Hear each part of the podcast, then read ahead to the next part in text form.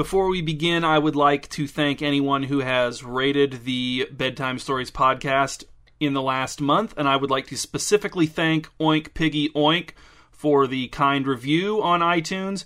If any of you who are listening have not rated or reviewed the Bedtime Stories podcast, you are, of course, under no obligation to do so. However, I am turning 36 years old on May 6th, and the Bedtime Stories podcast is currently sitting at 92 ratings. And if it could get up to three digits on or around my birthday, boy, what an excellent gift that would be. Tonight's bedtime story is called Mastery, and there are few worse feelings that I remember from my childhood than the mornings after slumber parties before your parents come to pick you up. Let's begin. Claire did not think it was a coincidence that Dennis asked her if he could have a slumber party in the basement with a bunch of his drama friends during the same weekend that Desmond was out of town. Not because Desmond would have said no, but because Desmond would have been too thrilled to have a bunch of drama kids hanging out with Dennis in the basement, and would not have left them alone. Claire loved Desmond, he was a good husband and a good father, but it was undeniable that he was too eager to entertain Dennis's guests whenever they were in the house. Or rather, he was too eager to be a participant in the entertainment. He always wanted to eat the snacks, watch the movies, play the games, and get in on the gossip. Dennis hated it and claimed his friends did too, which Claire did not doubt. I'm sorry I'm missing it, said Desmond when Claire called to check in with him on Thursday night. He was visiting his elderly father in another state to help him sell his massive collection of tools. I wish Dennis had asked while I was home. It's been a long time since I've seen his friends. Do you know if David ever got back together with Susanna? No, said Claire. I don't know who either of those people are. David, said Desmond. Susanna.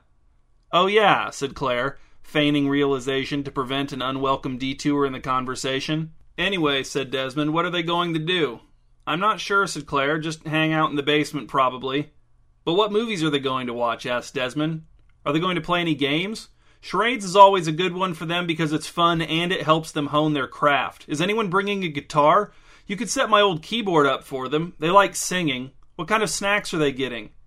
Dennis asked me if I could get them some pizzas, said Claire, addressing the most manageable of Desmond's questions. I'll probably order a few from Marauders. Oh, I like Marauders, said Desmond. What toppings are they thinking? Des, I honestly don't think anyone has thought that far ahead, said Claire. I'm sure we'll figure it out tomorrow evening when everyone's here. Dennis walked into the living room on his way to the kitchen for more iced tea, empty glass in one hand, phone in the other hand, one earbud in his ear, one earbud dangling. His hair was still cut short from his role as a death row inmate for the Multi Oak High School spring musical that had ended a few weeks before. Is that Dad? he asked. Yeah, it's him, said Claire. What? asked Desmond. Nothing, said Claire. Dennis just wanted to know who was on the phone. Is Dad coming home early? asked Dennis. He's not going to be here tomorrow night, is he?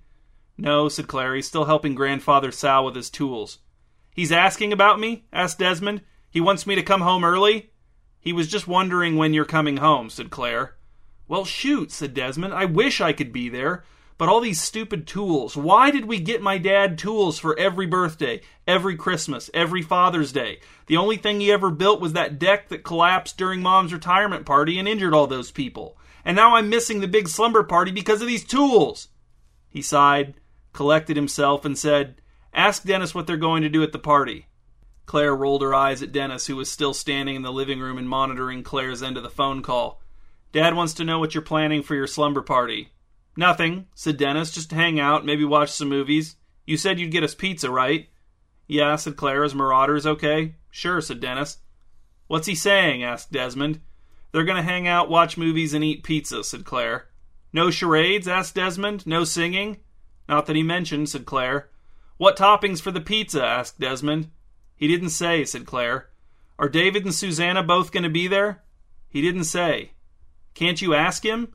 He's in the kitchen, said Claire, making a shooing motion at Dennis with her free hand. He still looked a little uneasy, but he headed for the kitchen to make Claire's lie into more of a partial lie. I'm sure he'll be happy to fill you in on everything that happened when you get back. Yeah, I guess, said Desmond. It's just such bad luck that this slumber party would come together while I'm out of town. I hate these tools. Claire was off the phone when Dennis came back through the living room with his full glass of iced tea. She smiled at him and was about to go back to her book when he hesitated, seemed to rethink his hesitation, glanced at her, paused, then said, Yeah, so we might play charades or something. I don't know. It's not like we have a written itinerary I can check. His voice sounded a little off, like an amateur actor trying too hard to play himself. I know, said Claire. I don't care what you do as long as you're not drinking and everyone stays in their own sleeping bag. Your dad's the one who wants to know everything. Yeah, said Dennis. Yeah, it's just going to be a normal slumber party. Someone might bring a board game. I don't know. We might play some video games. Might watch a movie. Might not. Sure, whatever, said Claire. A little noise doesn't bother me. If I can sleep through your dad watching boating fail videos on his phone right next to me in bed, I can sleep through you guys singing in the basement. Okay, cool, said Dennis. Well, good night. He gave Claire a nod, raised his glass of iced tea at her as some sort of out of character departing toast gesture, and disappeared into the hallway. A few moments later, Claire heard his bedroom door open and close. Claire trusted Dennis. He wasn't perfect, but she didn't think he'd go too far over the line, especially not in their own basement, especially not while she was home. But the way he'd talked to her about the slumber party plans had made her slightly suspicious, the way he'd volunteered the information when it seemed like the topic was already closed, the forced casualness of his performance. Maybe it just meant that someone he had a crush on was coming over and he was feeling extra self conscious about his family. Or maybe the kids were planning on playing some kind of game with embarrassing elements that Dennis didn't want Claire to witness. Or maybe they were planning on watching a horror movie that was more extreme than Claire would prefer. Whatever was making Dennis nervous was probably that minor, maybe even more so. But still, it wouldn't hurt to be a little more vigilant. Claire wouldn't be a nuisance like Desmond, just a little more vigilant, like a 4 on the alertness scale rather than a 3. That seemed like a proportionate response to Dennis's poor acting. Claire returned to her book. Across town, chained within a locked chest in a dark cellar, battered cardboard stirred. On Friday night, the slumber partiers started arriving at the house around 6, dropped off with their bags in the driveway by parents and older siblings who were already driving away by the time Claire got to the door. Claire greeted them, asked what kind of toppings they liked on their pizzas, wrote their answers down on a yellow notepad, and told them Dennis was in the basement, reminding them where the basement stairs were located if they seemed unsure. By 6:30, all 6 of the invited teenagers had arrived and were ensconced in the basement. The slumber party was underway. Claire stood with her ear an inch from the basement door and listened. Not in an intrusive or invasive way, just in passing, really, just out of curiosity. She didn't hear anything worrisome, just some chatting, some laughing, someone shouting, Stop! in a tone of voice that made it clear that he or she hoped that his or her demand would be ignored. It all sounded normal. Claire consulted her notepad, ordered the pizzas, and read her book in the den until it was time to go pick up the pizzas from Marauders. When she got back to the house, she carried the pizzas to the top of the stairs, opened the door quietly, and considered going down the stairs before announcing the arrival of the pizza on the off chance that she might catch a glimpse of some kind of misbehavior. But no, that was too paranoid. Pizza's here, she called, and she descended into a scene of seven shoeless drama kids lounging in a basement, sprawled across the dated second string furniture as if it had been designed for bodies shaped nothing like theirs. Some of them held open cans of pop or flavored sparkling water from the mini fridge. Some of them glanced up from texting to say, Yum! The TV was on and competing with a show tune playing through a phone connected to Desmond's old stereo with an auxiliary cord. Thanks, Mom, said Dennis, rising from the sagging love seat Claire and Desmond had gotten as a wedding present from Desmond's stepmom. He took the pizzas from Claire and began to clear a space for them on the coffee table with a sock clad foot. Need anything else? asked Claire. Napkins? Nope, said Dennis. We'll use the paper towels in the laundry room. Okay, said Claire. Have fun. We will, said Dennis. Thank you, said the other kids, more or less in unison. One boy said, Yeah, thanks, after everyone else. You're welcome, said Claire. Enjoy. She went back upstairs, closed the door, and did not pause to listen for any secretive plotting that might have resumed after her departure. She was done fretting about it. Not that she had really been fretting, that wasn't the right word, but she was done disrupting her evening, even in little ways, to see if the kids were trying to get away with something. She would probably never know why Dennis had been acting strange about the slumber party plans the night before. Who really knew why teenagers did anything, especially dramatic ones? Claire returned to the den and her book, which was finally starting to engross her after 200 pages. The plot was heading off the rails. Claire never got really engrossed in a book until the plot went off the rails. It was almost nine o'clock when Claire's phone rang. She did not recognize the number, but she had six kids who belonged to other people in her basement, so she decided she should probably answer in case it was an emergency. Claire didn't know why a parent would be calling her cell phone when all of the kids had phones of their own, but she supposed that depended on the nature of the emergency. Or maybe it wasn't an emergency. Maybe they just wanted to check in with her about something, like alert her to an allergy or let her know about a brewing emotional crisis that could lead to an emergency, something like that. Rather than continue to speculate, Claire answered the phone. Hello? Claire Frunkling? The voice was gruff, short of breath, and male. Well, Franklin, yes, said Claire. What? My last name is Franklin, said Claire, not Frunkling. Oh, said the voice. Stupid thing! Through the phone, Claire heard a thumping noise, then a clatter and a grunt. I rebuke you, again! It sounded like the man was slapping a hard surface with his hand. Now he was even shorter of breath. Who are you? asked Claire. Why did you call me?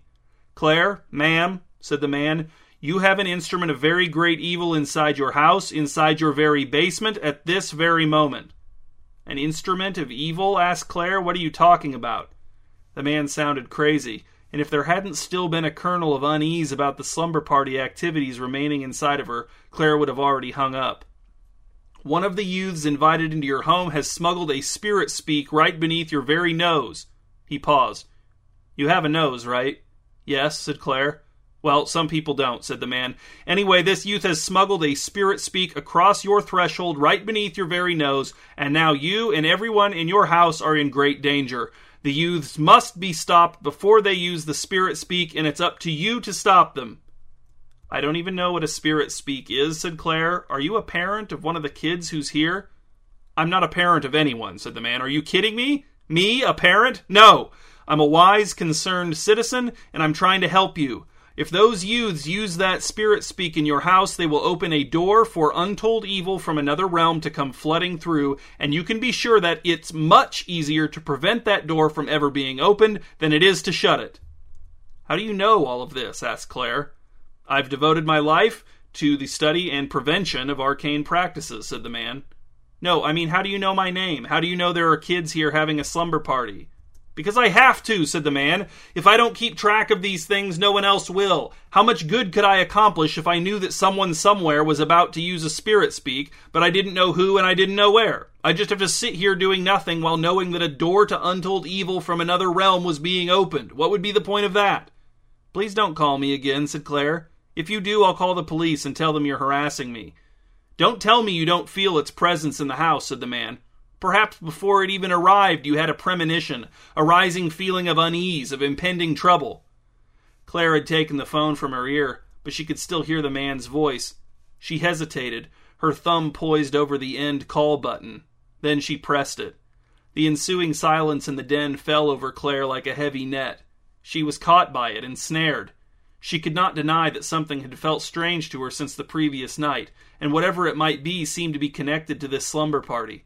She had blamed the feeling on Dennis's behavior, but maybe the real cause was something else, and she had incorrectly attributed it to Dennis's behavior because she hadn't known what else it could be. Or maybe Dennis had acted strange about the slumber party activities because he already knew one of his friends was going to bring a spirit speak, whatever that was, and he didn't want Claire to find out. Or maybe this unsettled feeling intensifying inside of Claire was due to the bizarre phone call she'd just gotten, where a strange man who never told her his name had known specific things about her and had spouted dire, insane sounding warnings about evil flooding into her house. Oh, could that be why Claire felt creeped out now? Do you think? She smiled to herself. Of course. The man hadn't diagnosed her problem, he had created the problem with his crazy diagnosis. Whatever Claire had been feeling before the man called was just normal parental anxiety. She realized then that she missed Desmond. As annoying as he could be with his inability to just leave the kids alone, Claire now recognized how easy that made things for her. She didn't have to spend a single second worrying the kids were up to anything objectionable because Desmond was constantly monitoring their activities while trying to get in on them.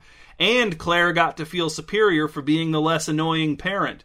If Desmond were here, Claire could spend the whole evening reading her book with no interruptions, and if one of the kids had brought a spirit speak and it seemed dangerous in any way, then Desmond would shut it down.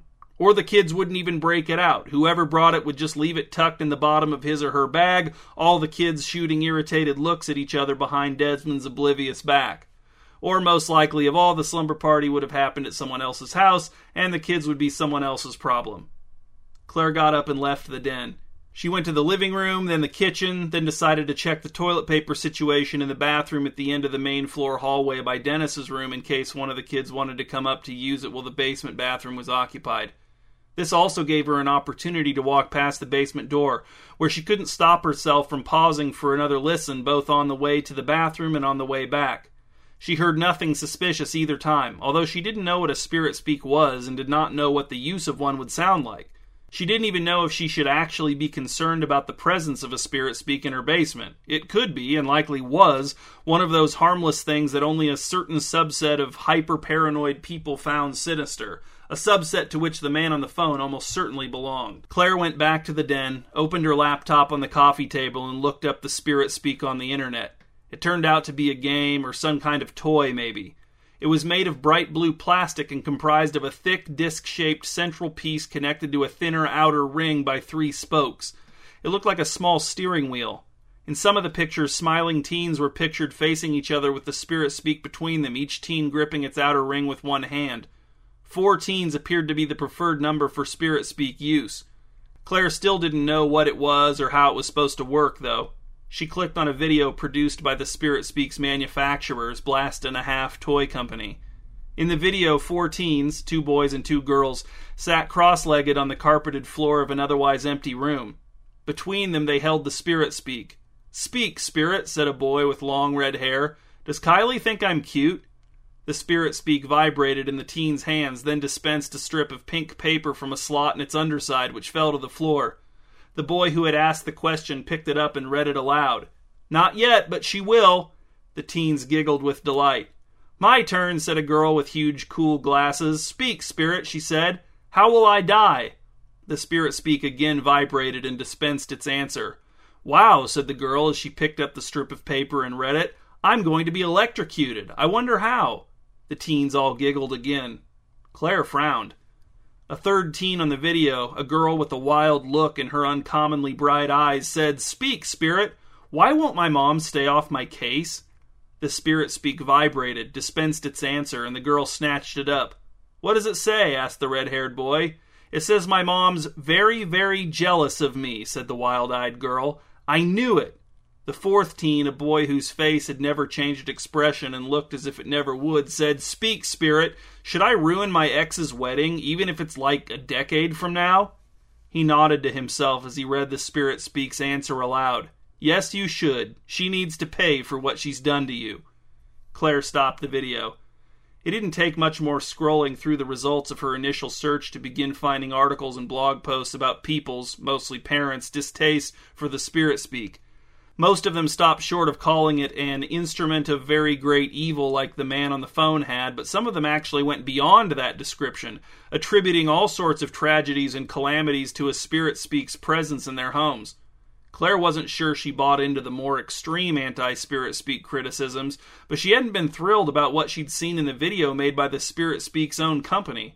She wasn't naive about the stuff teenagers like to talk about, but what if they took the Spirit Speaks answers seriously? What if they believed it possessed the power to know the future, to know people's hidden motivations and desires? What if they sought real guidance from the Spirit Speak? Claire stood up. It was her house, it was her basement, it was her son, and she could check on what the slumber party and kids were up to whenever she wanted.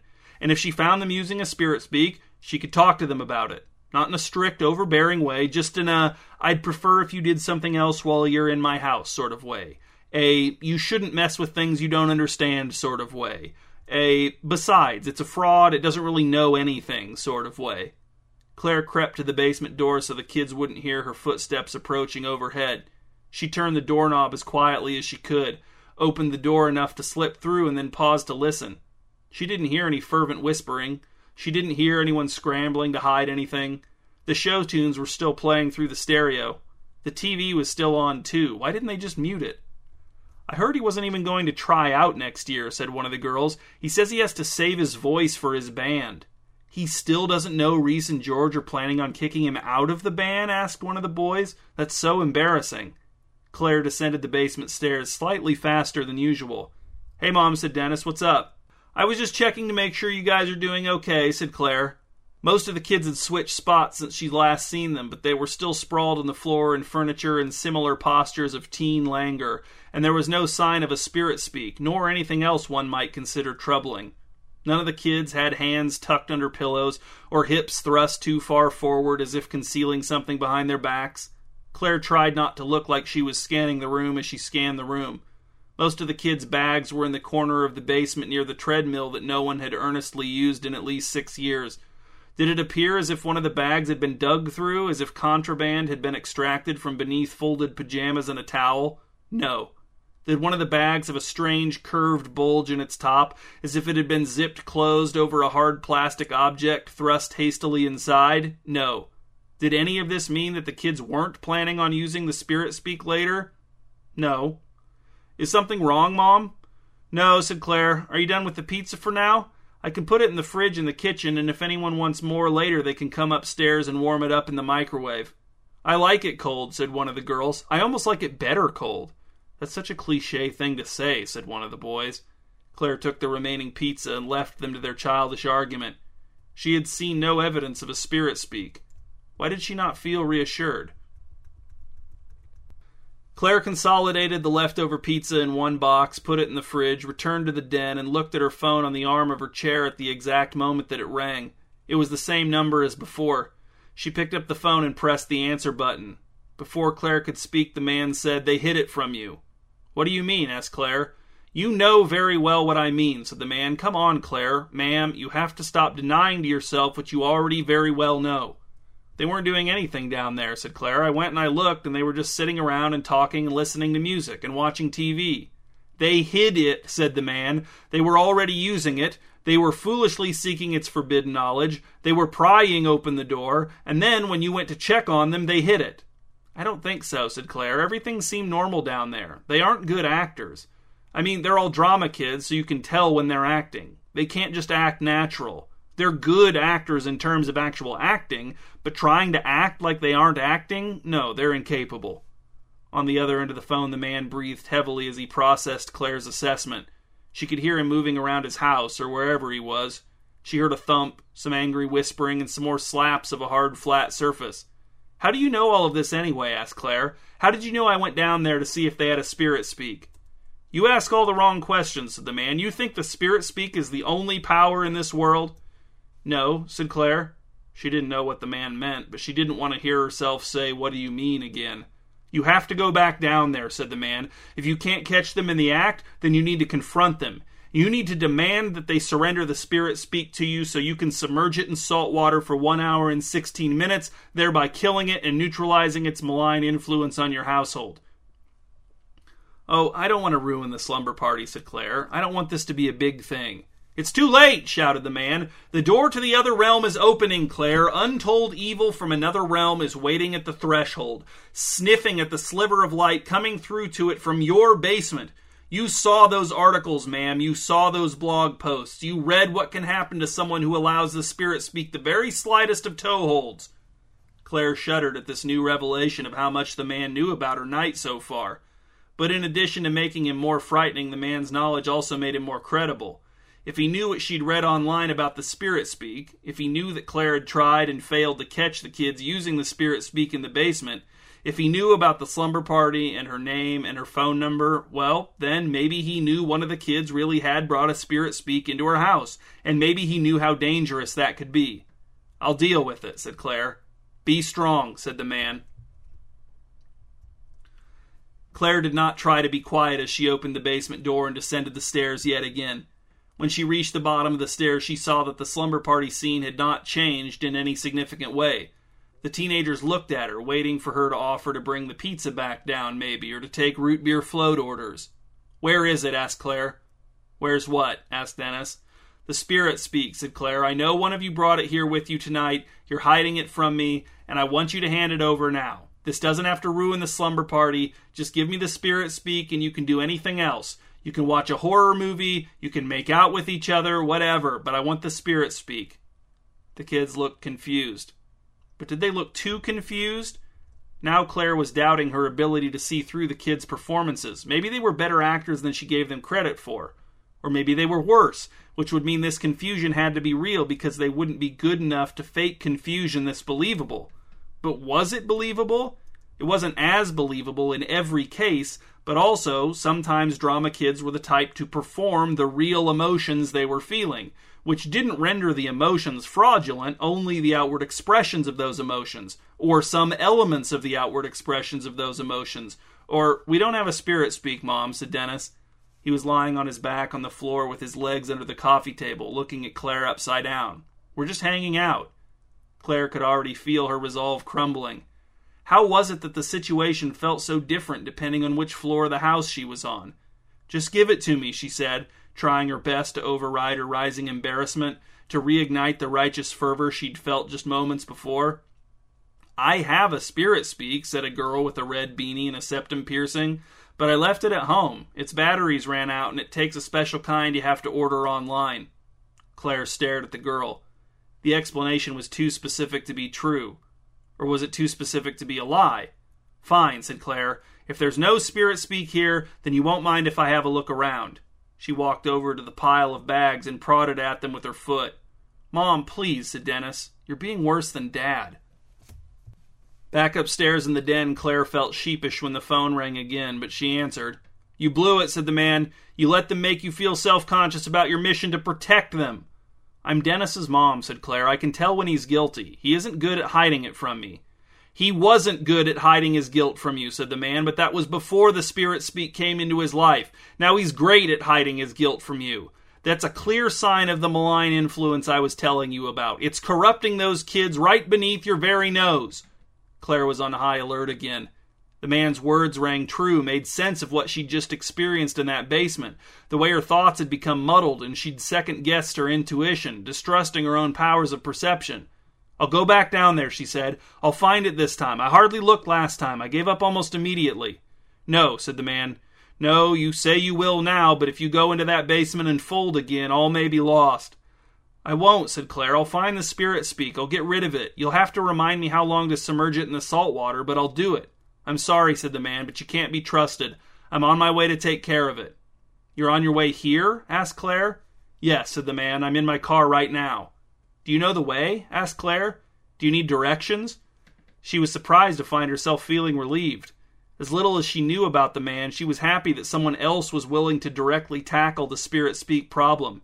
And if Dennis and his friends got really upset about it, then after the man was gone and the spirit speak with him, Claire could be like, wow, that guy was crazy, wasn't he? What a freak. What a creep. What a weirdo. I have directions, said the man. 1219 Yummer Street. It's Summer Street, said Claire. Piece of junk, shouted the man. This was followed by a few seconds of something getting punched. Then the call ended. The man's car was much nicer than Claire had expected. It was a nondescript car, but she had expected a modified hearse or an RV with satellite dishes all over it, or a truck with a tarp concealing the mysterious lumpen contents of its bed. The man himself was short, wide, and Claire had never been so surprised by the absence of a beard.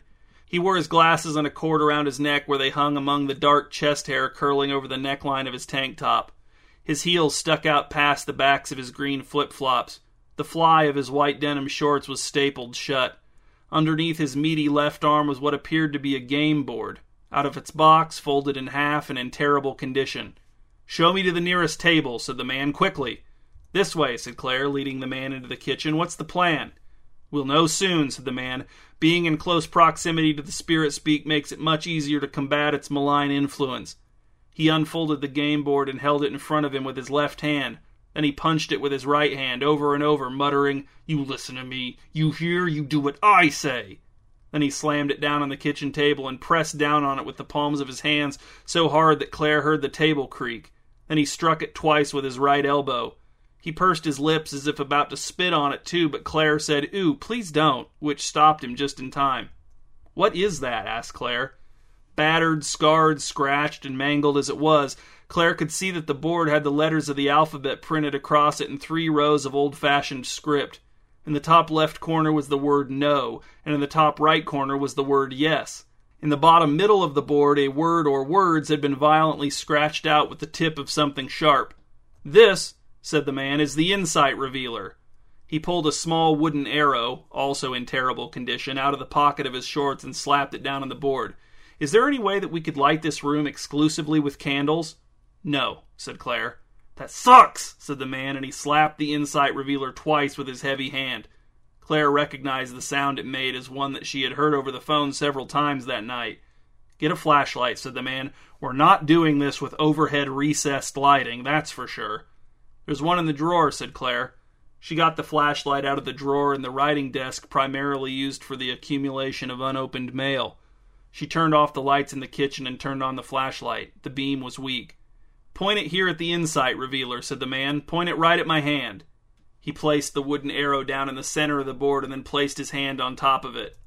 This is going to help us get the spirit speak away from the kids? asked Claire. Yes, said the man. It's the only way. Now please be quiet. Claire nodded. Now you better reveal some insight, said the man, or you know what will happen to you. Claire realized he was talking to the insight revealer, not to her. Where are the youths hiding the spirit speak? asked the man. As soon as he finished his question, the arrow began to slide around the surface of the board beneath his hand. U, read the man. N. The arrow paused. Keep going, idiot, said the man. He pounded the board with his left hand. Hold on, said Claire. Wait, wait, wait. I asked you to be quiet, said the man. This thing has enough trouble concentrating as it is. This is just like an antique version of the spirit speak, said Claire. It looks even creepier. The man rolled his eyes. Claire, ma'am, please, you don't know what you're talking about. How is this different? asked Claire. For one thing, the Insight Revealer is manufactured by Happy Holler Toys, not Blast and a Half Toy Company, said the man. Totally different history, totally different mission statement. So it's just a competitor, asked Claire? You're saying this one doesn't open a door to untold evil from another realm because of brand loyalty? No, said the man. Listen, the Spirit Speak is filled with delicate electronic components so it can print out its responses to the queries it receives. It can't take a beating. Were I to assert my dominance over a Spirit Speak, it would break and cease to function entirely. Whereas with my Insight Revealer, he pointed at the board and wooden arrow on the table, I can maintain mastery over it at all times, and still it fulfills my purpose. The Insight Revealer isn't evil because you beat it up? asked Claire. Correct, said the man. I beat it into submission. I maintain mastery over the Insight Revealer through the force of my blows, my kicks, my elbow smashes, and the like. It's too intimidated by me to try anything evil. Not on my watch. He punched the board with a closed fist. Claire was beginning to worry about the structural integrity of her kitchen table. In the hands of someone with less mastery, continued the man, you'd be correct to oppose the Insight Revealer. It would be too dangerous to trust. But, unfortunately, the threat of the spirit speak requires desperate tactics, and only another conduit for spirit communication can counter its malign influence. Only another conduit for spirit communication in the right hands, of which mine are the only known examples. It just seems hypocritical, said Claire. I'm sort of concerned about two of these things being used in my house at the same time. I'll be very rough with it, said the man. I promise. Watch. He struck the board repeatedly, then picked it up and slammed it down on the kitchen floor, stomping on it with one flip flopped foot, then the other. Then he scooped it up, slapped it back on the table, took a moment to crush the wooden arrow between his palms, and then returned it to the board, placing his hand on top of it and saying, Now listen! You are going to reveal some insight. Where are the youths hiding the spirit speak? After a short pause, the arrow again began to lurch around the board and point at letters while the man's hand weighed down upon it. U, said the man. Yeah, yeah, we already know that. N. T. E. R. Unter? Probably means under, said Claire. Under what? asked the man. I don't know, said Claire. I'm talking to the insight revealer, said the man. Under what? Punch, punch, slap, punch. The wooden arrow poked around, sliding over the faded letters without any apparent aim, then made a sudden lunge toward the scratched off portion of the board, pointing directly at it. Absolutely not, said the man. The arrow backed off, then again thrust itself at the scratched out words. No, shouted the man, that's not an option. The arrow was undeterred. It pointed to the same spot on the board over and over. I eliminated that answer for a reason, shouted the man. Do not be like this. What does it want? asked Claire. She was not comfortable with how worked up the man was getting. It doesn't matter, said the man. We're not doing it. I have mastery over it, not the other way around. He picked up the board and drop kicked it across the kitchen where it landed in the sink. The man hurried after the insight revealer, snatched it out of the sink, and used both hands to smack it against the edge of the counter. Then he flung the board back onto the table, bit the wooden arrow between his teeth so hard that veins bulged in his temples, and finally, panting, returned it to the board's surface. Now, he said, you will reveal the. Before he had finished his demand, the arrow had already resumed pointing at the scratched out words at the bottom of the board. The man heaved a deep sigh, then turned to Claire and said, Even as much mastery as I have over it, it can be very stubborn sometimes. I don't think it's going to answer unless we do it. Do what? asked Claire. Blood sacrifice, said the man. Get out of my house, said Claire. The following afternoon, after Dennis's friends had left the house and Dennis was in his bedroom catching up on all the sleep he'd missed the previous night, Claire cleaned up the basement. The mess left in the kids' wake wasn't too bad, it just needed a little straightening up, and there were enough pizza crumbs on the floor to justify a vacuuming. It was only when Claire took the full bag out of the trash can by the TV that she noticed the thin strips of pink paper with writing on them poking out from beneath the plastic cups, pop cans, and wadded paper towels. She recognized them immediately. She knew exactly where they'd come from. Claire dug through the layers of trash and retrieved all of the spirit speak answers she could find. One of them read, She's coming to take it in 7.4 minutes. Another read, Conceal it under the basement bathroom sink. Another simply read, Yes. Claire's pulse quickened and kept quickening as she flipped through the Spirit Speak's discarded responses at random. She's ignorant and fearful, read another. An interloper approaches, read another. Act casual, read another. The last one Claire read before running up the stairs to pound on Dennis's door read, Kill the interloper. Burn his instrument in the open air beneath a starless night. You lied to me, shouted Claire, brandishing the handful of spirit speak answers. You lied to my face.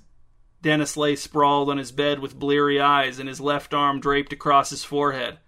Well, yeah, but Mom, it wasn't my idea. I told everyone it was going to be stupid. Who brought it? asked Claire. Who brought it into our house, where we live? I don't want to tell you, said Dennis. You'll call uh, his or her parents and turn it into a big deal. And it's not a big deal, I promise. It wouldn't even answer our questions. All it cared about was preserving itself. Every time we asked it about, like, who was going to get the lead in the fall play next year, it just printed out stuff about you coming to take it away and how we needed to protect it. Some of it didn't even make sense. Like, what's an interloper? Anyway, it was boring. We just gave up and put it away after a while. You're grounded, said Claire, for lying repeatedly. Grounded from what? asked Dennis. Slumber parties, said Claire. No more, for a long time. That's fair, said Dennis, his voice just a touch too casual. Was Claire letting him off too easy? She wasn't an effective disciplinarian, she knew that. She'd discuss increasing Dennis's punishment with Desmond when he got home.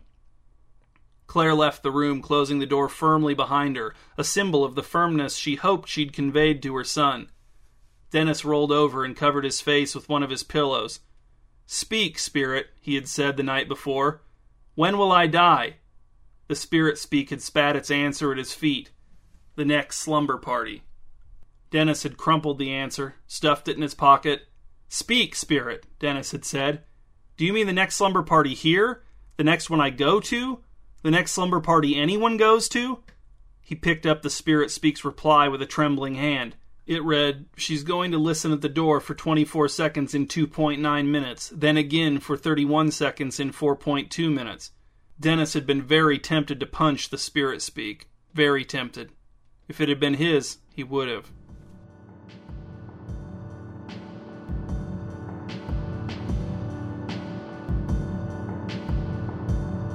I'm Adam Drent. Thanks for listening to this bedtime story. Please rate and review this podcast on iTunes. And if you want to read bedtime stories and answer discussion questions, you can do so at www.hugepop.com. There you can also find links to One Man's World and the music I make as the Mispronouncer. I also have another podcast about the outdoors that I make with my friends called Out of All Doors. It's also on iTunes. If you want to get in touch with me, email me at adamdren at gmail.com or text me at 574 518 1983. I'd love to hear from you. I'll be back in around a month with another bedtime story.